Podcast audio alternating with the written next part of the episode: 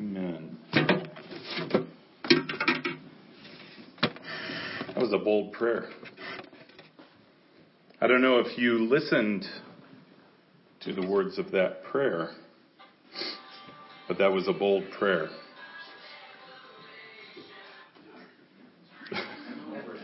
Is Periscope not working? Oh, okay. I think it's user error. Um, but think about the words that she said in that prayer. Have you ever prayed those words where you asked God for a faith that was greater than some of the greatest people of faith that we see in the Word of God? I, I wasn't going to start out this way, but it hit me as she was praying. That's what we've been talking about. That's exactly what we've been talking about. And that's, that's what I did, and I know many of you have. That's what I did five years ago when I began praying for this level of intimacy with the Lord Jesus Christ in relationship with Him. Knowing that clearly by what we see in the Word of God, there's more. There's more to a relationship with Him than just doing church just doing life. You know, there's a lot more. And so when, when I saw that he did these things in these people's lives in the Word of God, you either believe it or you don't. I, for one, believe it. And so when you believe it, when you believe it's possible, when you believe that it's already happened, then you also begin to believe that that can be me too. I have every right and every option to be able to ask God for the very same thing that they did. Why not? So that was a bold prayer. And, and I think one thing at Ignition that we've, I don't want to say gotten used to, but we have stepped out and, and trusted is in these bold prayers. Uh, by the way, the building's not going to hold millions of people. Maybe over time, it'll hold millions of people. But if you don't know about this building that God has given us, who he, he led us in a supernatural way over a year and a half ago to this building. And, and I've told this story before, I won't tell it now, but, but I can tell you that time and time and time again, with many, many different people, he has confirmed what he said about this building. Okay, this building is the result of a ridiculous prayer. because if you're familiar with this building, if you've ever been there, or if you've heard me tell you about it, it it's bigger than any church building that I know. And I know some huge church buildings. Certainly in this area. You know, when your average church building might be 20,000 square feet, right? And Jeff would know this, 20, 25,000 square feet. You know, where we used to go was huge. And it was 65,000 square feet or 62,000 square feet, whatever it was. It was enormous. More, more than we will ever need, right? Well, see, the building God's giving us is 175,000 square feet. See, that's a bold answer. That's a bold answer to a bold prayer. A bold prayer of being instrumental in being used by God, not just to reach this area, but to reach the world. See, that's the heritage that ignition has begun with. It's believing God for extraordinary things. That's why so often I believe the Lord has us speak on faith and perspective. Because it's so hard to get past our paradigms of perspective. And oftentimes our perspectives are so small. And God needs to expand those perspectives first before He can begin to do the work through us. You ever wonder why we have stayed the same size that we are? You ever wonder that? I can tell you I have. For, for two years now, you know, at the beginning I asked God, what, why aren't we in the building yet? You know, we're, we're maxed out here, obviously. We, we can't grow beyond this. So Lord, why aren't we in the building yet? Why weren't we in the building a year ago? year and a half ago, whatever. I thought when we started this church, I thought for sure we'd be in a building within a couple of months. But see, God chose to deal differently with us. Why? Because of our bold prayer. Because of what we asked. What we asked is extraordinary. What we asked is to be used fully and completely to His will, what He has written in our books. Well, see, He's put a group of people together that have some extraordinary books that requires extraordinary faith. Trusting in Him to do what He wants. Letting Him do what He, he wants. So it takes time for Him to change our paradigms.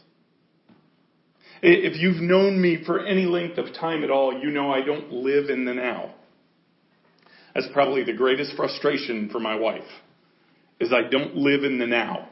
I, I live usually at 30,000 feet and about 10 years down the line. See, so for me, I have been in the building.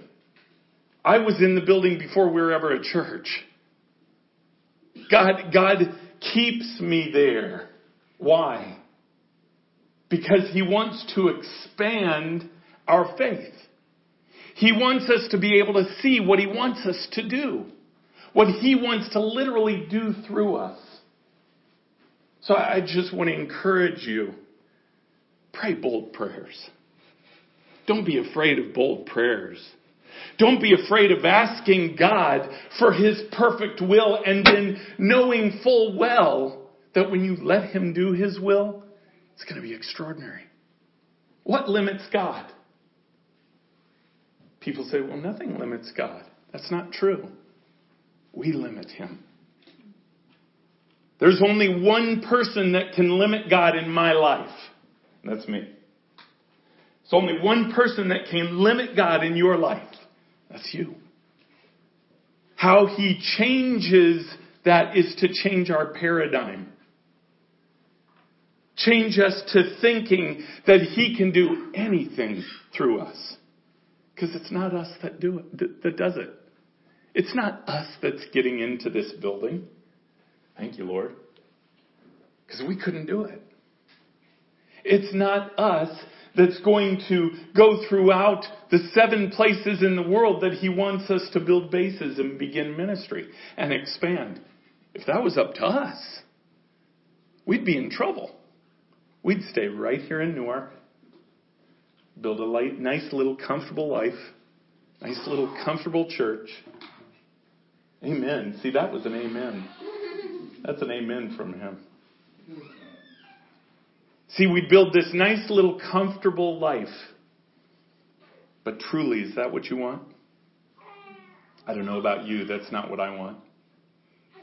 Not that I don't want to be comfortable. I mean, please understand. I want to be, I want to, I want comfort, but realizing the real comfort is the joy of relationship with Jesus Christ.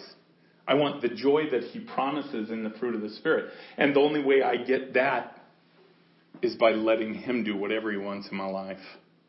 So pray extraordinary prayers. I want to encourage you to come Tuesday night. Tuesday night, we pray extra- extraordinary prayers, don't we, Wendy? We go out of the box on Tuesday night. We, we take God at His word. We ask for His will to be done. We, we know that we are players in a much larger field than what you see here. So on Tuesday night, we step out and we pray extraordinary prayers. And I hope you'll do that on your own as well. I wanted to mention this morning, before I get into uh, the message, that uh, this, this week was another milestone for us. You know, most of you don't know uh, the inner workings of my brain, sorry, um, or, or what we do here in, in some ways. But, uh, but for, for the last two years, you know, we, we were two years as a church in December. For the last two years, we've had two elders. And that was me and Colin. Figured we had to have an old person, so, you know. Just kidding. Just kidding. But, yes, an elder elder. But, uh, um, but we had been praying for God to expand that, and, and he, he has promised us to do that. Ultimately, we will, we will have 12, 12 elders that, that are invited by God, not, not by me or anybody else, but that are invited by God and, and proven over time. But we, this last week, we had a, a meeting and we have officially uh, voted in, if you will. It was two to zero. okay, um, uh, the the newest elder, and and I just want to mention this because I am so thankful for God doing this, and it's Jeff Jeff Sellers. He's way older than you might think. He, he, he's a young and elder. How's that? But but Jeff met all the qualifications of elder as as it's laid out in the Word of God. And as important as that is, he was also laid on my heart for months about what God wants to do through him. So I, I, think he was a little bit surprised when, when I finally got to the point where I asked him, and and uh, um, and I know what God is going to do through him. By the way, just so you know, uh, we're a little bit different than perhaps most churches.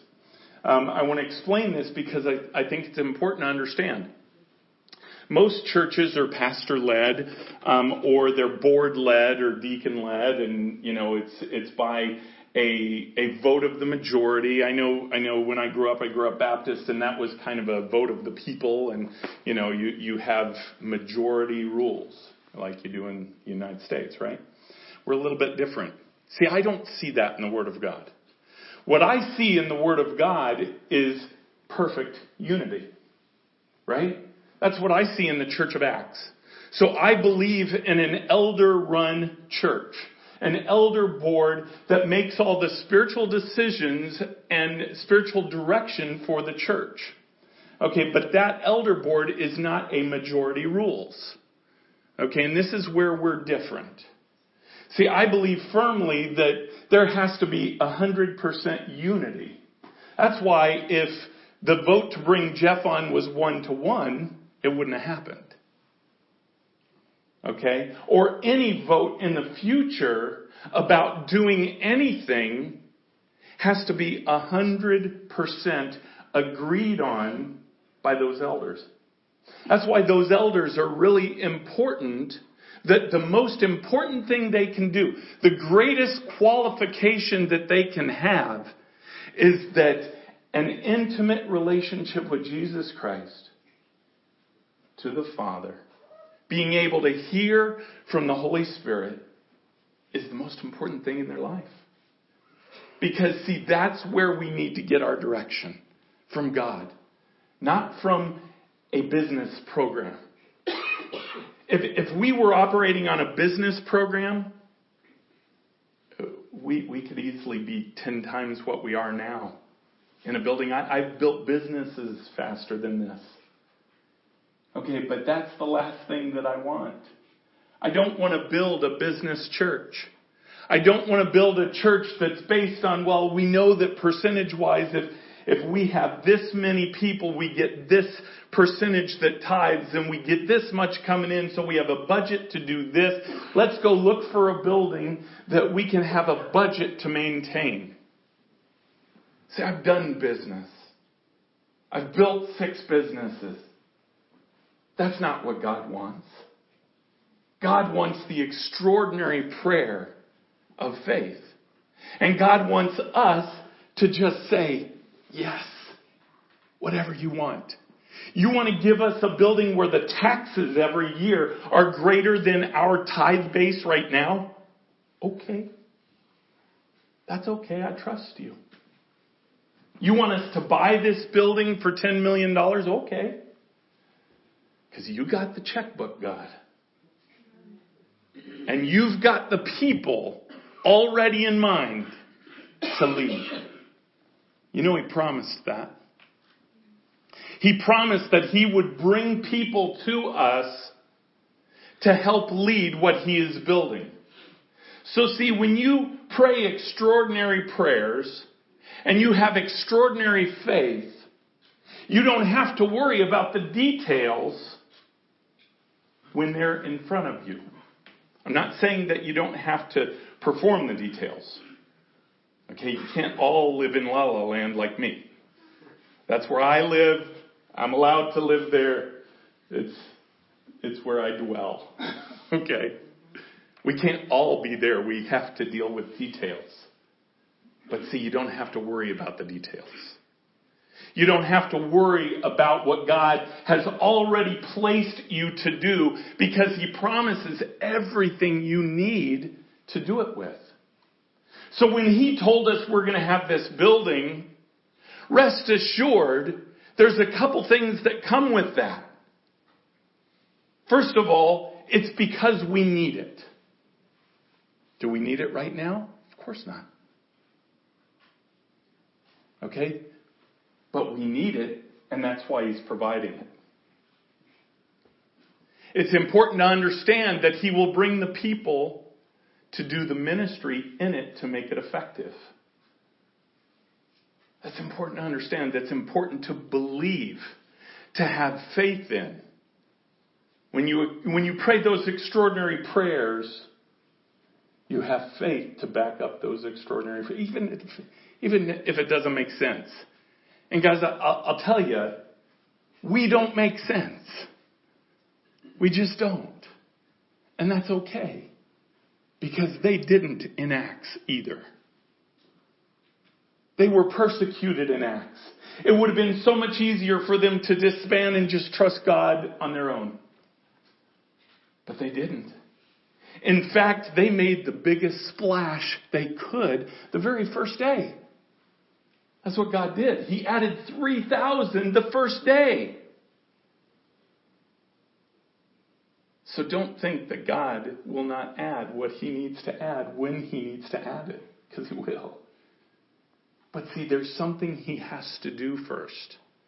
And don't think it's relying on just certain leaders in here to, well, it, as soon as our leaders get this, then we'll move forward. See, you're all leaders. If we were a church of a thousand people, now all of a sudden, we don't have only a few that are leaders like we do in here. You each become leaders. Why? Because God has been doing a work in your heart now for as long as you've been here. He's preparing your heart for a reason. He's preparing your heart with extraordinary faith for a reason. We just need to let Him do it. And He is doing it. And we're so close to seeing activation of ministry that we've never experienced before. How excited would you feel? I mean, really, really. How excited would you feel if every week you came to church and we would have 20 to 30 people saved every week. As many people saved every week, new week upon week upon week. How would you feel if we had another 20 or 30 people come forward every Sunday to dedicate something in their life? They were already saved, but they wanted that intimacy with Jesus Christ. How would you feel? How would you feel if we were having 40, 50, 60 people coming forward every week? How would you feel if people came all over, from all over? Because the power of the Holy Spirit was so strong, they just needed to be there. How would you feel?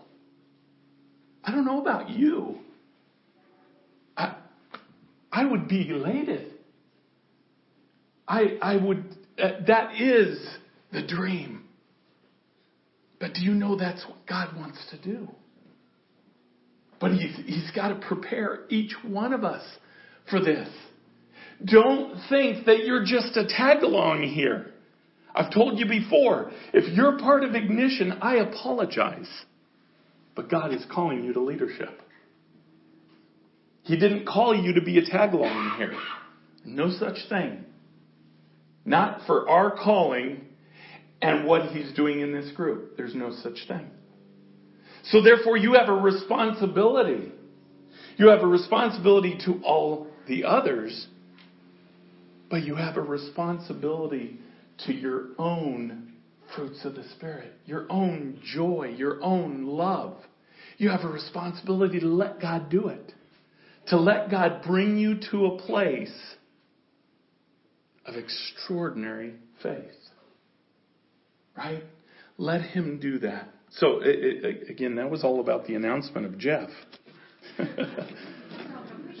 it, it just all goes back to I'm going to separate you guys, and we'll turn the cameras on you. Okay? Don't make me do it. I'll do it. Um, so I'm just absolutely beyond thrilled that we have Jeff and that any decision that we we make is a three three to zero vote. And I want you to have the confidence that each one of those things comes from seeking God with our whole heart, wanting His answer, not our own, not from some business plan, but trusting in what God wants. So, so we've been talking about, and I, I know there was a gap there for a while because of Christmas and because of sickness and because of of uh, funeral and because of I don't know everything it seems. But uh, we we were talking about this this idea of focus on why do we do this? What is paradise? What is the understanding of heaven? And we started to talk about that for a few weeks. And then last week we talked about this extraordinary faith, trusting that God will do something, not just that He can do something, right?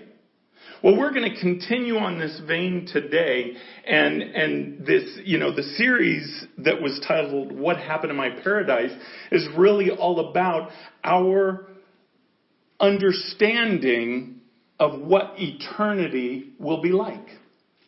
Now, why do I think that's important to understand that? Because, well, we know it's paradise. We know it's all going to be good and, and whatever. We just trust that. So Problem is when you do that, when you don't know what paradise is going to be like, when you don't know what the thousand year reign is going to be like, you have a different paradigm on this earth.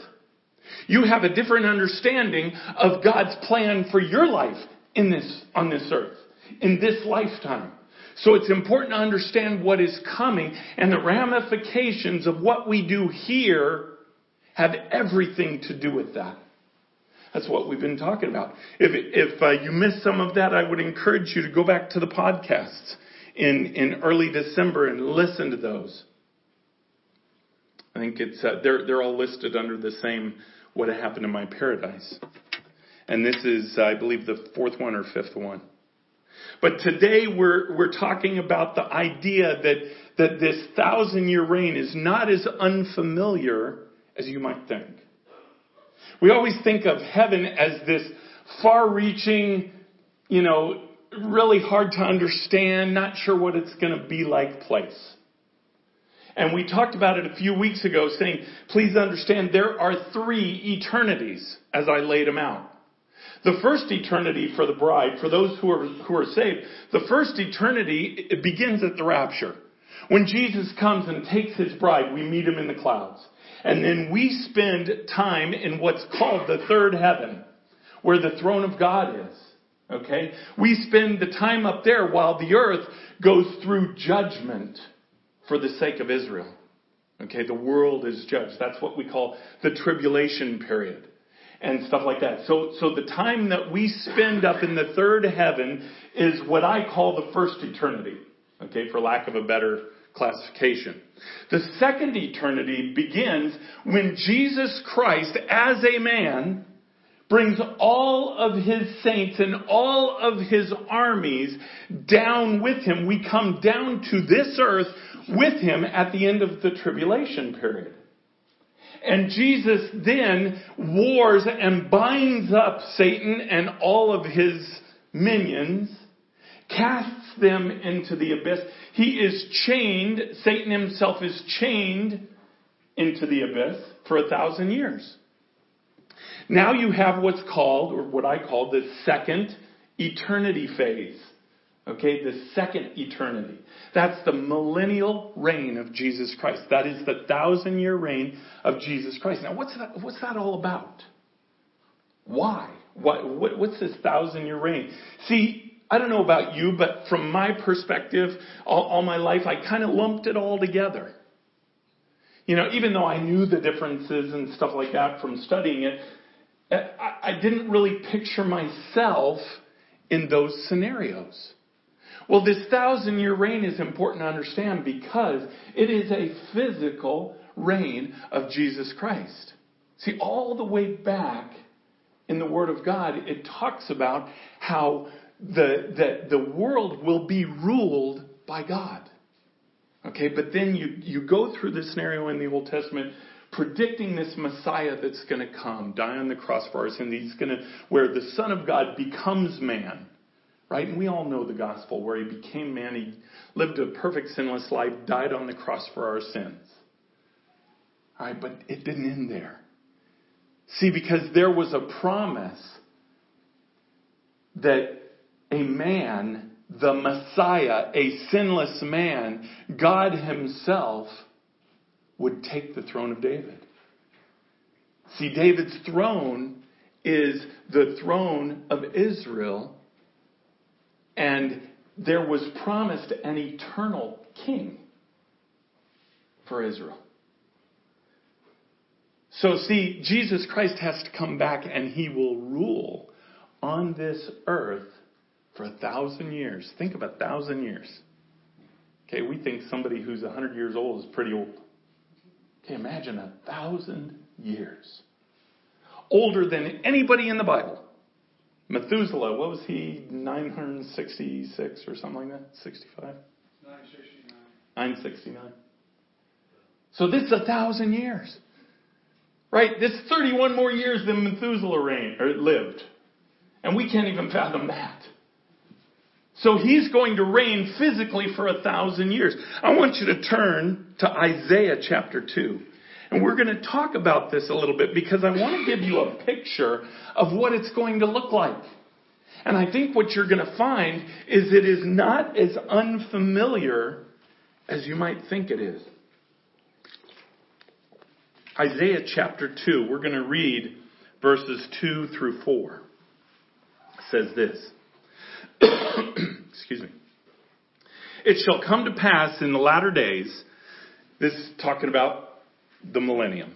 Okay? That the mountain of the house of the Lord shall be established as the highest of the mountains. Okay, I want you to understand something going on here. First of all, when they're talking about mountains, they're talking about government. They're talking about governing a people. Not talking about physical mountains. It's talking about a government. Okay, it's giving, and anytime you see mountains in the Word of God, um, uh, that that is not a literal meaning. It is a an understanding of the government of that mountain. Okay, so let me read it again. It, it shall come to pass in the latter days that the mountain or government of the house of the Lord shall be established as the highest of the governments. Okay, we're talking about the thousand year reign. And shall be lifted up above the hills and all the nations shall flow to it. See, what's happening here is his government will be established to literally rule the world. You know, there's all this talk about a one world government, right? And we want to stay away from that. Why? Because man can't do that so good. We fail at that because we're sinful flesh. But see, one day, in the millennial reign of Jesus Christ, that's exactly what will happen. On this earth, this earth as we know it, this isn't after he creates a new heaven and a new earth. That happens after the millennium. So this is on this earth that we know right here, right now. Okay, so his government is established above all nations and all the nations flow to it. All the, all the nations take their, their authority from it. It is the authority over all the nations. And many people shall come and say, Come, let us go up to the mountain of the Lord, or the government of the Lord, to the house of the God of Jacob, that he may teach us his ways, and that we may walk in his paths. For out of Zion shall go forth the law, and out of the word of the Lord from Jerusalem. See, what's going to happen is he establishes his government in Jerusalem, in Israel. Please understand that the thousand year reign of Christ is about Israel. You think, okay, well then why are we there? What, ha- what happens to us? We're, you know, I'm not Jewish. The beauty of that is Paul said, we're grafted in. Gentiles are grafted into this same plan, and we're going to see that as we go on. We have a role to play in this millennial reign of, of Jesus Christ. Where all, because remember, there are going to be people on the earth at that time.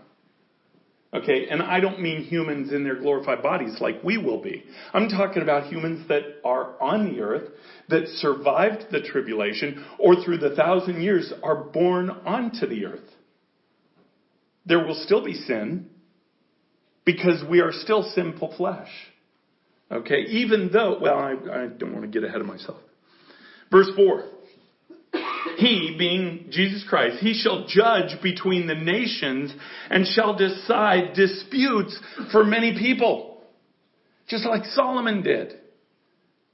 Right? With God himself in the form of man leading the, the government of the world in perfect wisdom.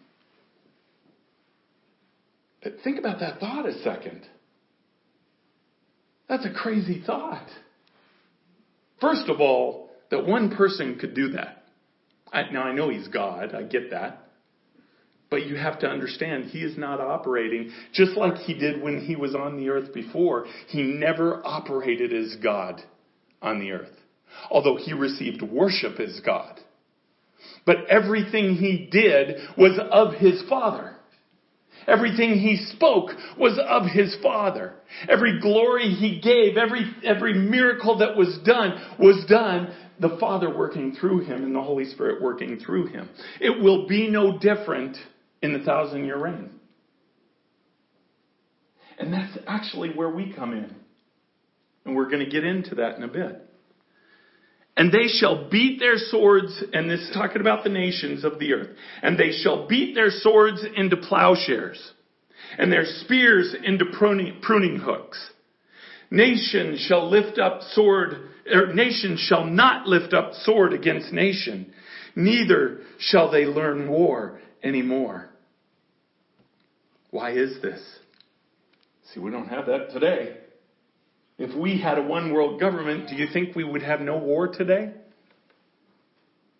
No, it's because when you look at a leader and you see the, the, the selfishness in that mind frame for who they are and who they know, right?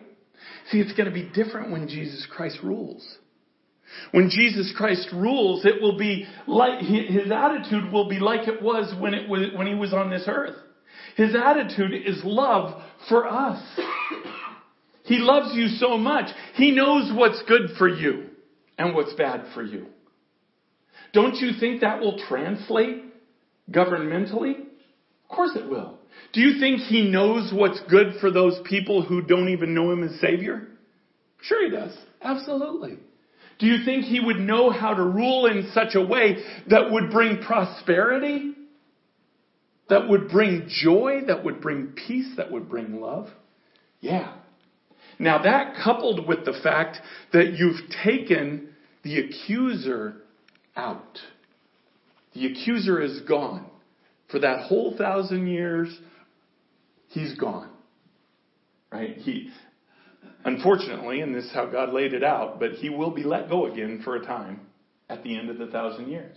But understand that this thousand year reign is the capstone of human existence, of the human race.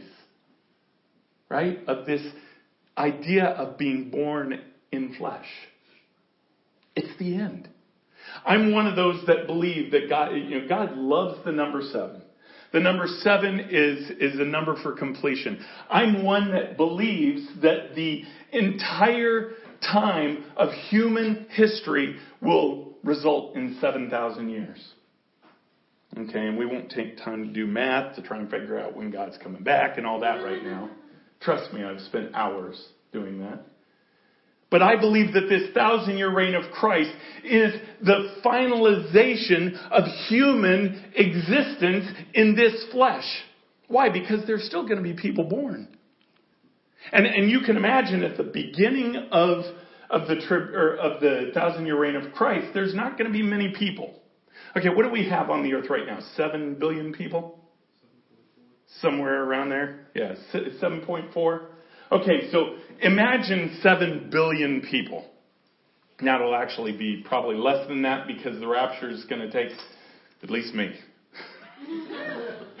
just kidding. The rapture will take a number of people, so, but let, let's just use nice even figure of 7 billion. See, the tribulation period is going to wipe out so much life on this earth. In fact, it says over the seven year period, really over three and a half year period, it will wipe out a third and then a third and then a third. Now, if you do the math on that, it basically leaves alive about 3.4% of the people. If you consider 7 billion people on this earth right now, and then you wiped out everybody on the earth except what's in the United States. We have about 250 million people in the United States. I think. Somewhere. 350? Yeah, well, okay, I'm not counting the other 100. I see this is what happens when people know know stuff. So. Imagine though, out of 7 billion people, what you have left after the tribulation is 250 million. Imagine that. See, that's what the millennium will start with. But see, there's a lot that goes on leading up to that. The power that Jesus Christ brings to this earth is not just that he comes and goes and sits on some, some chair in Jerusalem and, and, you know, I'm now on the throne of David, listen to me. See, he comes in power this time. He comes with us. It says he will stand on the Mount of Olives, and when he puts his foot down, there will be an earthquake that splits Jerusalem into thirds. Think about that. That's not metaphoric. That's real. Imagine the power that he is going to display when he comes. Imagine we're going to be coming with him and we're not going to be hidden like the spirit world is now. Imagine people seeing what is coming out of the clouds. Not just Jesus Christ, not just this shepherd on a white horse, this warrior, but literally millions upon millions of people with him and angels with him, hosts of angels with him coming. Imagine the sight of that. Imagine the power of that. And then he comes and he establishes his government. And the Bible says he rules with a rod of iron. That's an actual interesting study if you want to take the time. I won't take it this morning to understand what that means. Doesn't mean that he doesn't love. See, but he's still battling sin even though the accuser will be gone. Don't think there won't be sin in the thousand year reign of Christ. There will be. Because there's still sinful flesh being born onto the earth. Now, you and I won't sin. We'll be in our glorified bodies. We'll already have been gone and taken up to be with Jesus Christ. When we get our glorified bodies, we're no longer in sinful flesh. We're no longer susceptible to, to what that sin does in a human being.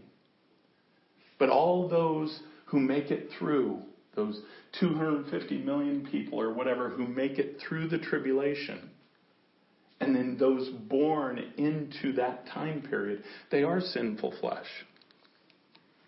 I want you to turn to Revelation chapter 20. We're going to read a little bit more about this. Okay, and this is this backs up some of what I just said. Verse 1, Revelation 20. Then I saw an angel coming down from heaven, holding in his hand the key to the bottomless pit, the abyss, and a great chain. I believe this to be Michael, but it doesn't say that. And he seized the dragon. He did this because he was told to do this. He seized the dragon, who is Satan, the ancient serpent, who is the devil, and Satan and bound him for a thousand years. He threw him into the pit and shut it and sealed it over him so that he might not deceive the nations any longer. See, he can't deceive us. We will already have our glorified bodies. But for those who are born into this millennial period, he could deceive them. They are sinful flesh. So for that reason, he's been locked up, he's been sealed, and all of his minions with him. But until the thousand years were ended, after that he must be released for a little while. I don't want to sidetrack on that right now. Verse 4, Then I saw thrones, and seated on them were those to whom the authority to judge was committed. Also, I saw the souls of those who had been beheaded for the testimony of Jesus and for the word of God, and those who had not worshipped the beast or its image and had not received the mark on their foreheads or their hands. So picture this during, remember the, the 6.75 billion people that died in the tribulation. Okay. Many of those will be those that did not accept the mark of the beast. They did not accept Satan, the dragon, who said he was God. See, in the, in the tribulation, it's not about accepting Jesus Christ into your heart anymore. It is about simple acceptance of the mark of the beast or not. That is the belief in who he is. If you accept the mark of the beast, you will reside in hell. If, if you go through the tribulation and you accept the mark of the beast, you will reside in hell. Right? If you don't accept the mark of the beast, that is saying that he is not God. And, and I believe that in the tribulation, it will be such a clear choice. It won't be a choice of, well, I have a palette of 50 things I could believe in. Like we, now we have millions of things we could believe in. In the tribulation, it's going to be very clear. You have God, and you have Satan who says he is God. You will see the judgment happening, or those who are in the, in the tribulation will see the judgment that's happening all over the world. But they will also see the provision happening for those who trust and believe God. See, there will be 144,000 Jews that are set aside to preach during that time. They'll be protected.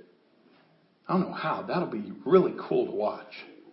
I'm hoping we have like video monitors when, when we're in heaven get to see how some of this plays out. They're going to be protected. They're going to spread the gospel throughout the world. So people are going to have a clear choice. Those who do not accept the mark of the beast and die, and even those that are beheaded for it, it says in there, what happens when Jesus Christ comes? They are resurrected. Okay, that's, they're, they're resurrected from the dead and they are given glorified bodies just like what you and I will have. Right? And they will step into his millennial eternity right at that time. But see, those who accepted the mark of the beast and died, they won't be resurrected. Not at that time. They will be resurrected later in order to be judged at the great white throne judgment. But see, at that time, the Lord leaves them in death. So you have all of these that died during the, during the tribulation that accepted God, that believed in Jesus Christ. They're resurrected to be with the rest of us that come back in power. So imagine this going on.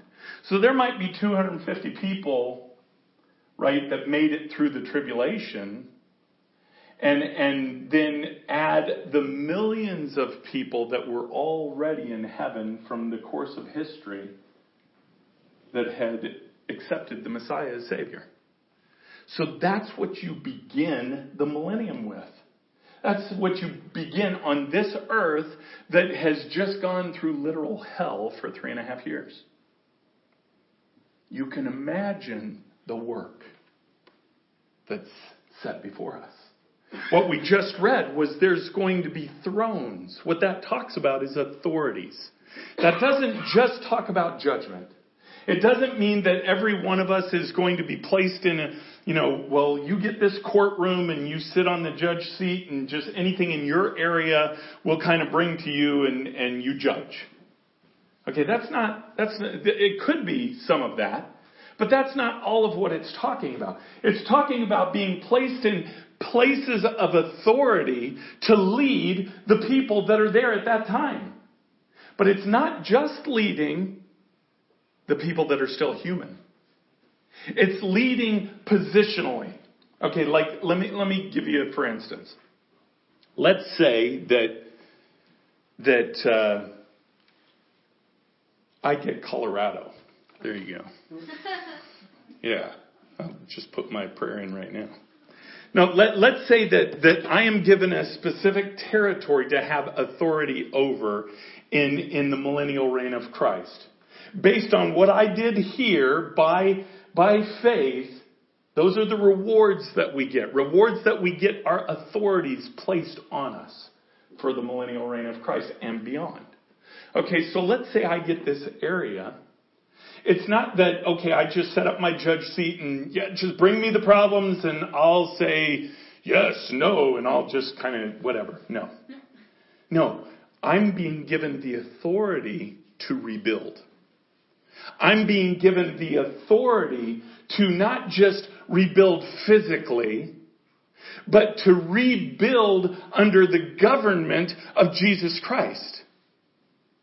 See, I have been sanctified, given the mind of Christ, receiving my instructions from Christ, from Jerusalem, to have the authority to rebuild this area that has been devastated for the last three and a half years. Remember, a third of the earth is going to be destroyed by a single asteroid called Wormwood. I don't know what that's going to look like, but I think you're going to have to rebuild right? Now, maybe some people get areas that don't need that kind of rebuilding. I don't know. I'm a builder. I was a builder for years. I enjoy it. So awesome. God put me in a place where I could rebuild.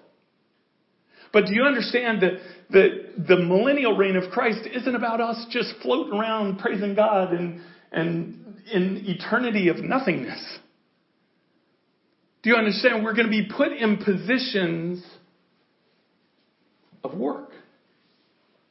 I want you to turn to Zechariah 14. Zechariah chapter 14, and we're just going to read a couple of verses here. Because this is going to be a very different world. It's going to be a very different existence.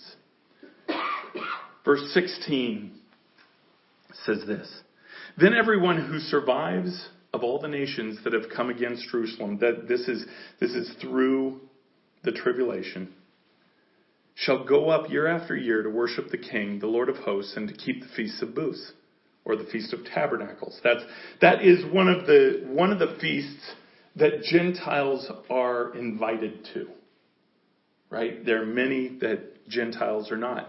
This is one that's going to be kept in the millennium and it is going to be where everybody comes and does it. Verse 17, and if any of the families of the earth do not go up to Jerusalem to worship the king, the Lord of hosts, there will be no rain on them.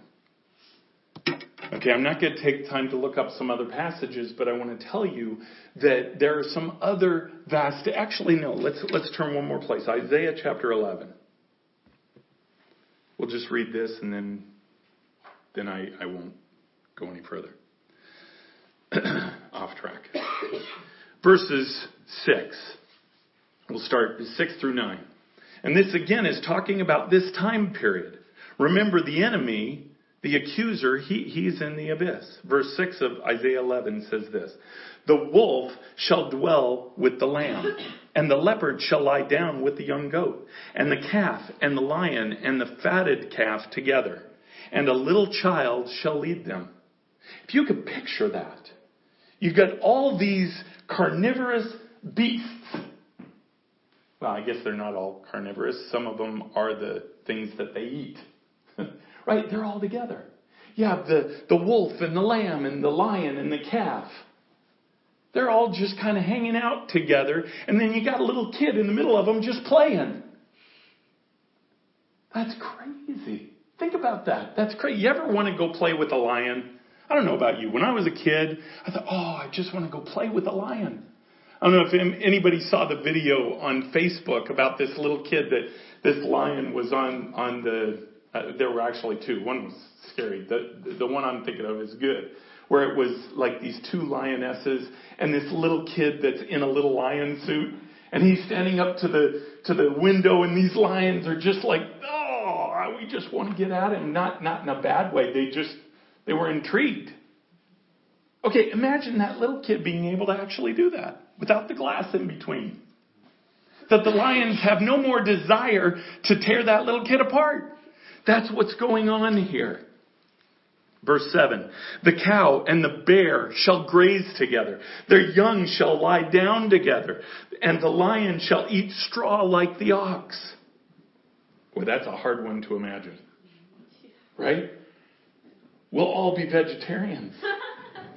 That's about the only depressing thing that I could think of during the millennium. I don't know, maybe God will come up with a plant that tastes like steak. I can only hope. The nursing child shall play over the hole of the cobra. Crazy. And the weaned child shall put his hand on the adder's den. An adder is a very, uh, it's, a, it's also a snake, very poisonous snake. And they shall not hurt or destroy in all my holy mountain. For the earth shall be full of the knowledge of the Lord and the waters over the sea. See, this is going to be a very different world.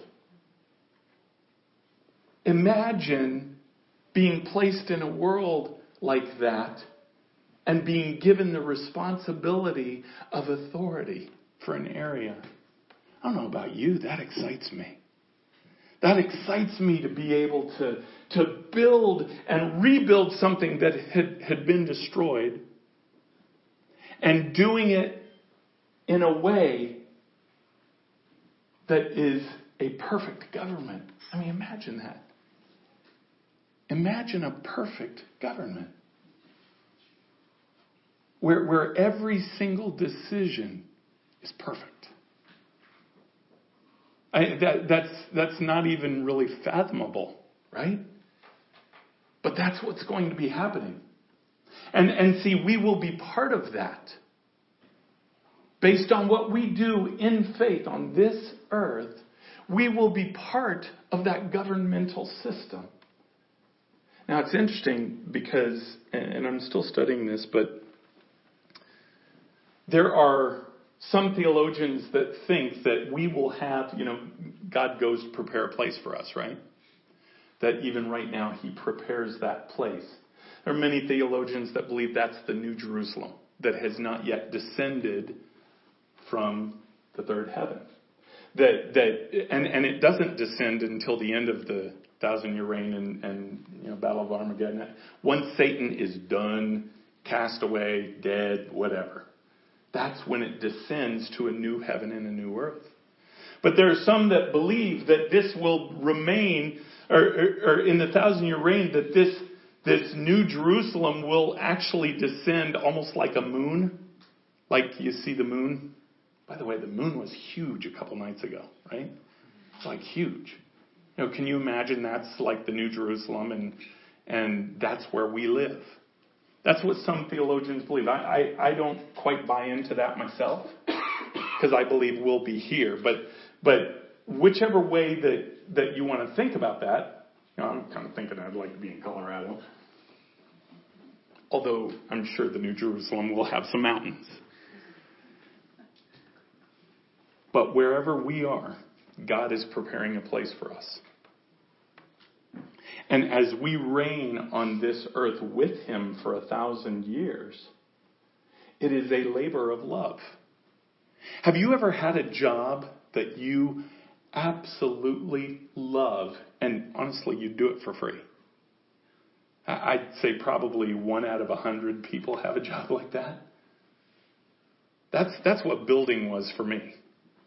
Oftentimes I did do it for free. okay, it was a labor of love. It was what I, I just loved it. I loved the creative process of it. Going to work was not going to work. It was joyful.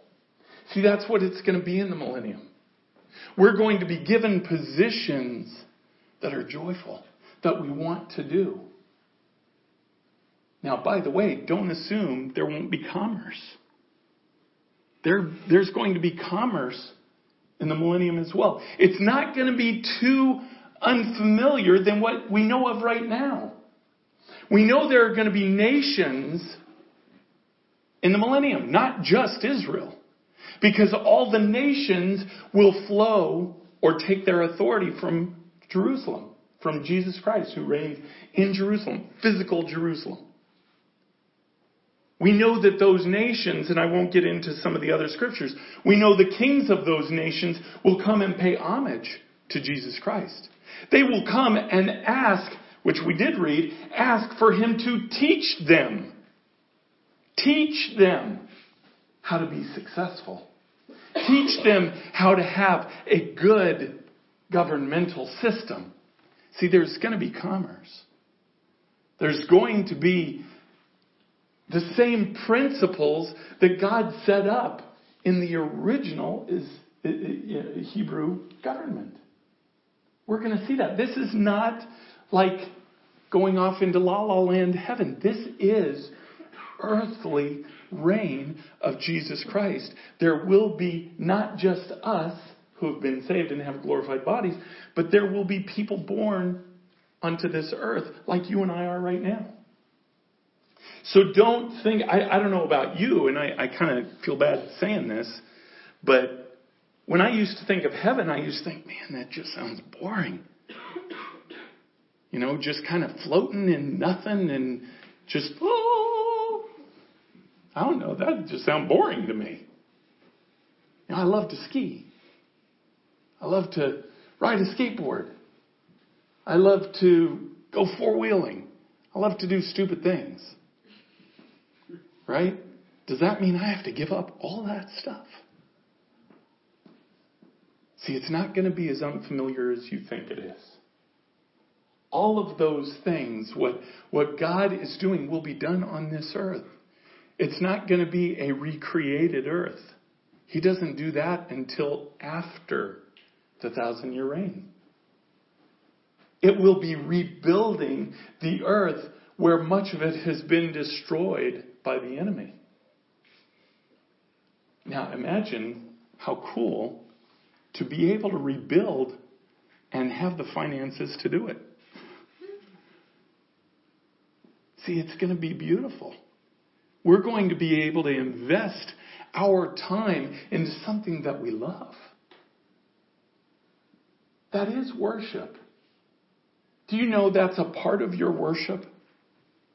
What God gives you to do in your life, the job that He gives you to do, if it's from Him, whether you like it or not, by the way, it's part of your worship. That's why you pour everything you can into it. No matter what it is. If you don't like it, get another job. But it's important to understand that God gives us things to do that are part of our worship. It'll be part of our worship in the thousand year reign to, to have the jobs that we will have. And, and there, there's going to be commerce. That's why it said, if you don't adhere, what he's telling, telling the nations here, if you don't adhere to his governmental system and come and pay homage to Jesus Christ and come and learn from him, what's going to happen? He won't send rain. Now see, there's no more death. So there's no more cutting a cow up and eating a steak. Right? So what are you going to do if you can't grow crops? What if you what are you going to do if you can't have your fruit trees bear fruit because there's no rain? Yes, there's going to be commerce. There's going to be the things, the ideas that we see now. Just imagine the things now but without sin. I can imagine going four wheeling and not have to worry about getting killed. How cool would that be? Let's just go off this cliff. Yeah, maybe not that. Don't want to ruin the Jeep. Yeah. It's not going to be that much different than what our understanding is of the workings of the world right now. Except it'll be perfect leadership. We will be part of that leadership. And what we're going to get into next week is what does that mean? Is that guaranteed for everybody? No. See, no, it's not. The, the millennium is, uh, you know, heaven is, don't get me wrong. But your position in the millennial reign of Jesus Christ is not some guaranteed thing. Well, we're, we're not all guaranteed these high, lofty thrones. See, the Bible talks about qualifications for that. You know, Revelation, Revelation 3 25 says, To those who conquer. You know, we'll get into that a little bit next next week. What does it mean to qualify for those positions? And see, it's all about perspective. If you understand what's coming for that thousand year reign and you know that, that your opportunity to invest in that is right here on this earth, it changes your, your paradigm. It changes your perspective for what you do it becomes increasingly more important to understand that I give you my yes, God, no matter what. Why? Because I'm not judged, you know, me versus Jeff or me versus somebody else. I'm not judged according to other people. When we go before the Bema seat of Christ, which is this reward ceremony of Christ, we're judged simply by one thing our book the book that was written before we were ever born, the book of in, what God intended for our life. How often we said yes to whatever He wanted. How often we let Him do through us without putting up the walls, without putting up the stipulations.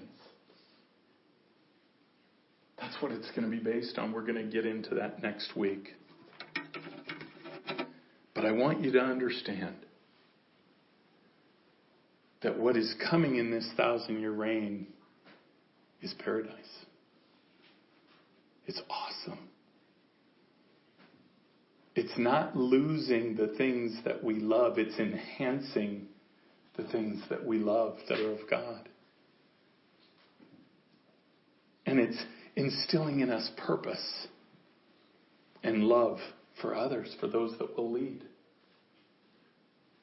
So next week we'll get into some of the qualifications of that and and what what that means.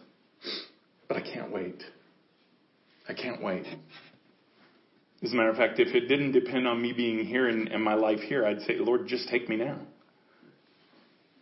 But see, I can't do that because I've got to give him my yes.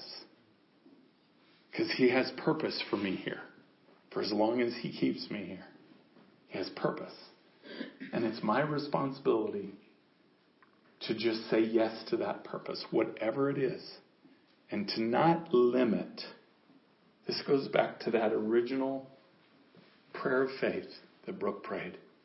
Don't limit what God wants to do in your life.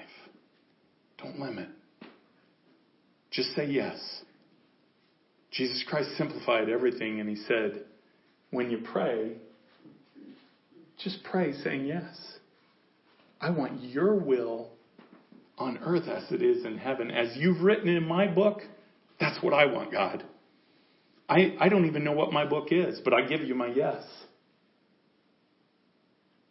See, and so often that's going to be very different than what we know on this earth. So just give him your yes. Let's pray. Heavenly Father, Lord, we love you. We thank you. We praise you. God, you are so amazing. What you have planned for us, what you have prepared for us. God, open our eyes to understand what is coming is your reign on earth. That's before we get into the final eternity. God, there's so much that you have for us in that thousand year period. Help us to just give you our yes. Help us not to put limits on what we think you'll do through us on this earth. But Father, uh, uh my, my greatest request for Ignition Church, all of these people here today, all of those who are not with us because of sickness and every, uh, all of us, Lord, my greatest request is that we all just give you our yes, that we want our book. We want Ignition's book. We want nothing else. Because we trust you. We trust that in that book is good for us and not evil. Why? Because you promised it. I trust your judgment better than my own. So, Father, we just give you our yes this morning. Keep your heads bowed and your eyes closed. I just want to give an opportunity for those. What I've been talking about this morning, there is a pre qualification for all of this, and that is accepting Jesus Christ into your heart Savior. nobody looking around. If you have never, if you cannot think of a time in your life where you accepted and asked Jesus Christ to come and dwell in your heart, would you raise your hand? Nobody's looking around. I'm not going to embarrass you. Is there anyone here like that? For everyone else, for those who know Christ, do you give him your yes? Or do you fight the yes because of what it may cost you? Over these next couple weeks, I want you to understand that the cost for not doing it is much greater than you may think. Thank you, Lord. We love you. In Jesus' name, amen.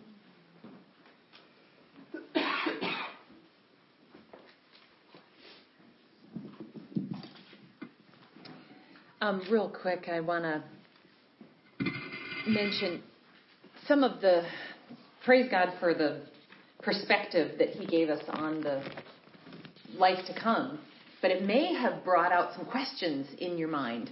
Um, one of them, I hope, was answered. You know, a lot of people ask, will there be animals in heaven? Will there be animals after this life? You know, will I see my animals again? Well, I think it's interesting, you know, when we read about the example of a child being able to be with a wild animal and be safe, um, that ought to tell you that there are animals in heaven. And uh, I know Casey had an interesting um, prophecy where she uh, she's with the kids right now, but um, where she, at the Firestorm conference last year, where he spoke to her and even said that she would see her dog again that she lost. And, you know, we don't always know where we can base those things in Scripture, but that's interesting that, you know, to, to think that we'll have animals there and even perhaps our animals that, uh, I know that, that's controversial. Some people do not believe that at all. But if you have a question, um, I want to encourage you email or text or let Greg know this week if you have a question that you want to have addressed in some of this, or if it opened up a whole new line of thinking for you. You know, in Psalm 119, verse 18, it says, Open thou mine eyes that I may behold wondrous things out of thy law. You have to pray and be receptive and ask the Lord to open your eyes to the things that um, that are being taught, so that the Holy Spirit can give you, you know, there, it's exciting to have epiphanies about Scripture, but if you've been a Christian for any length of time or if you've taken a bunch of Bible studies, sometimes we get really locked down in kind of what our lens of how God speaks, what what's done, what's not done, and just you, you get really locked down in your paradigms, and you really have to ask God to say, look, I, I, I want to pray against deception, but please open my eyes to see what maybe I've never ever seen before. And it's really exciting when you get to really see things in scripture, see things about the afterlife, see things about what what it all means here, you know, what, that you've never seen before. So um, I hope you'll claim that verse and then even send Greg a, a couple of questions this week because I think it'll be encouraging to you.